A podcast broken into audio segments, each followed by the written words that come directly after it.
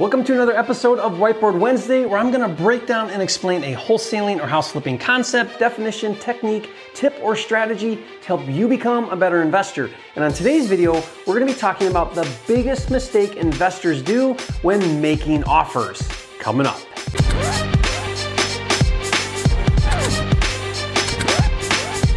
For a limited time, you can get a free copy of Jerry Norton's Quick Start Kit with everything you need to flip your first house in 30 days or less. Download it now at myquickstartkit.com. If you're new here to this channel, I'm Jerry Norton with flippingmastery.com, and this channel is all about ways to make money wholesaling and flipping real estate so you can live your dream life.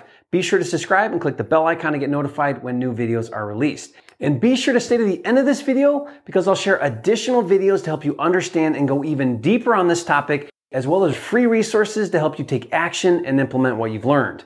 All right, so let's talk about the biggest mistake investors do when making offers. And all of the years that I've been coaching and mentoring and working with clients, the number one mistake that I see when it comes to making offers is discriminating leads based on asking price. Now, what am I talking about there? Discriminating leads. In other words, if we think that the asking price is too high, then we assume the seller's not motivated and therefore we don't make the offer. It is the most common thing I see. It is the biggest mistake. And the real problem here is not understanding the real nature of making offers.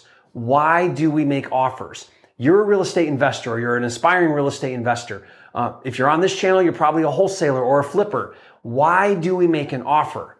The biggest mistake that people make is that they assume they've been taught or their logic tells them or their natural inclination is we only make offers if we think we have a very high probability of getting that offer accepted. If we don't think there's a high probability, then we don't make the offer. Big mistake. We're going to talk about it on this video and why that is so damaging and why that is limiting you on the number of deals you're doing. Okay. So what tends to happen? There's three different types of properties that come on the market. First is overpriced, overpriced, and the seller is not motivated. Okay, so I'm talking a distressed property. The property's distressed, needs a lot of work, but it comes out for sale or the asking price of the seller is really high compared to where it should be. Your offer price is down here, their asking price is up here, and they're just not motivated. That's a problem, right? When that happens, now we don't know that they're not motivated. The only way to know if someone's motivated is to put an offer in front of them. So just because they're asking too high, you don't know what's going on behind the scenes. And we'll talk about that next. But let's assume that it's overpriced and they're not motivated. Okay. Now your natural inclination is to not make an offer. Why? Because you're assuming that they're not motivated because they're asking too high. The second type of deal, now that does that sound kind of contradictory? Why would they be overpriced if they're motivated? Well, you're assuming that real estate is logical. It's not logical. It's emotional. There is no logic to it. Throw logic out the window. Just realize that sellers do weird things. It doesn't make sense. Why would they overprice their property if they're motivated? Maybe someone told them they could get that price. Maybe that, maybe they're just seeing where you'll land if they tell you that number. Uh, maybe there's a real estate agent advising them that, hey, you can get this number, but they'll really take a lower number. My point with this one is that regardless of their high asking price, they will take your low offer if you would be willing to make it. Okay, they would take it if you would be willing to make it. I'll give you an example. A client I'm working with right now, um, I taught them this concept of making offers. They made an offer on a property that was listed for 125, or the seller is asking 125, and they made an offer for 75,000. The seller did not counter and accepted the $75,000 offer. Now that spread there, a $50,000 difference on, a, on that type of price point is huge. Okay, and the third type of situation or scenario is when it's priced really aggressively. Okay, it's priced really aggressively, meaning that the seller, oh, aggressive, aggressive, you know what I mean, aggressively. That says aggressively. Okay, it's priced right. And in that situation, it's going to sell fast, right? You're going to get that deal at that number you want. Uh, obviously, they're very motivated and they've got it priced right to sell it quickly. And that's the situation we all love. If we find ourselves where the price they want is a really good number that we can pay, then we love that. If it's on market, it's going to have a lot of action, a lot of activity. It's going to probably sell for over asking price. If you're dealing directly with a private seller, then you're like hit a home run because now you can get that great deal at that price. You can say, yes, that number works. Let's do a contract. Okay. But here's the thing. You're going to be in one of these camps here. It's going to be one of these different situations when you start talking to a seller about a distressed property. And what I don't want you to do and the mistake that you can make is to only focus your time, energy, and effort on this. So, oh shoot, their price they're asking is too high. So they're clearly not motivated. I'm going to move on. Here's why that is such a big mistake. Because motivation changes uh, week to week, day to day, even hour to hour. Just because you run into a situation where it's overpriced and they're not motivated doesn't mean that that's going to be the situation from now on. They could quickly change from unmotivated to extremely motivated. I see it happen all the time. So here's the way that you want to handle this. Stop discriminating leads based on asking price or days on market or any scenario.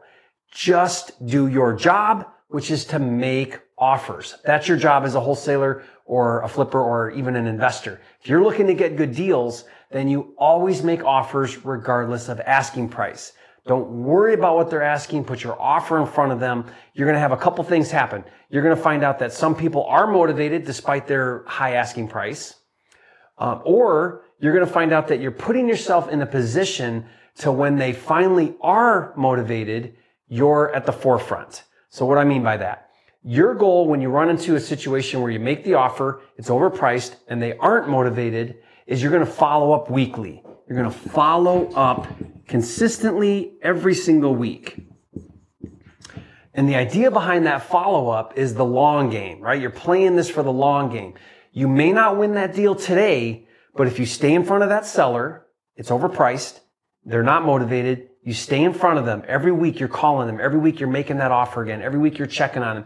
Even if they say to me, Jerry, stop calling me, I say, okay, I'll talk to you next week. I still follow up even if they tell me to stop following up. Because I know a day is going to come when they are finally going to be ready to come down to my number. And I want to be situated pr- perfectly when that day happens. I want them to think, you know what? It's been six months. I think I'm finally ready to sell this thing, get serious about this. Who should I call? Oh yeah, Jerry Norton's been following up with me every single week for the past six months. I'm going to call him. That's how you win in the long game. So you follow up consistently. You make those offers even if they're overpriced. I went out in this business because I'm patient. I'm consistent. I make offers every single day. I don't care what their asking price is. I still put my offer in front of them. Here's the biggest thing you can learn from this. We don't make offers to get deals. We make offers to uncover motivated sellers. That's why we make offers. Okay, let me say that again. We don't make offers to get deals. We make offers to uncover motivated sellers. The only way to find out if the seller truly is motivated is to put our offer in front of them. That's when you'll find out. Because in some situations, it's overpriced, but they are motivated. You won't know that until you put your offer in front of them.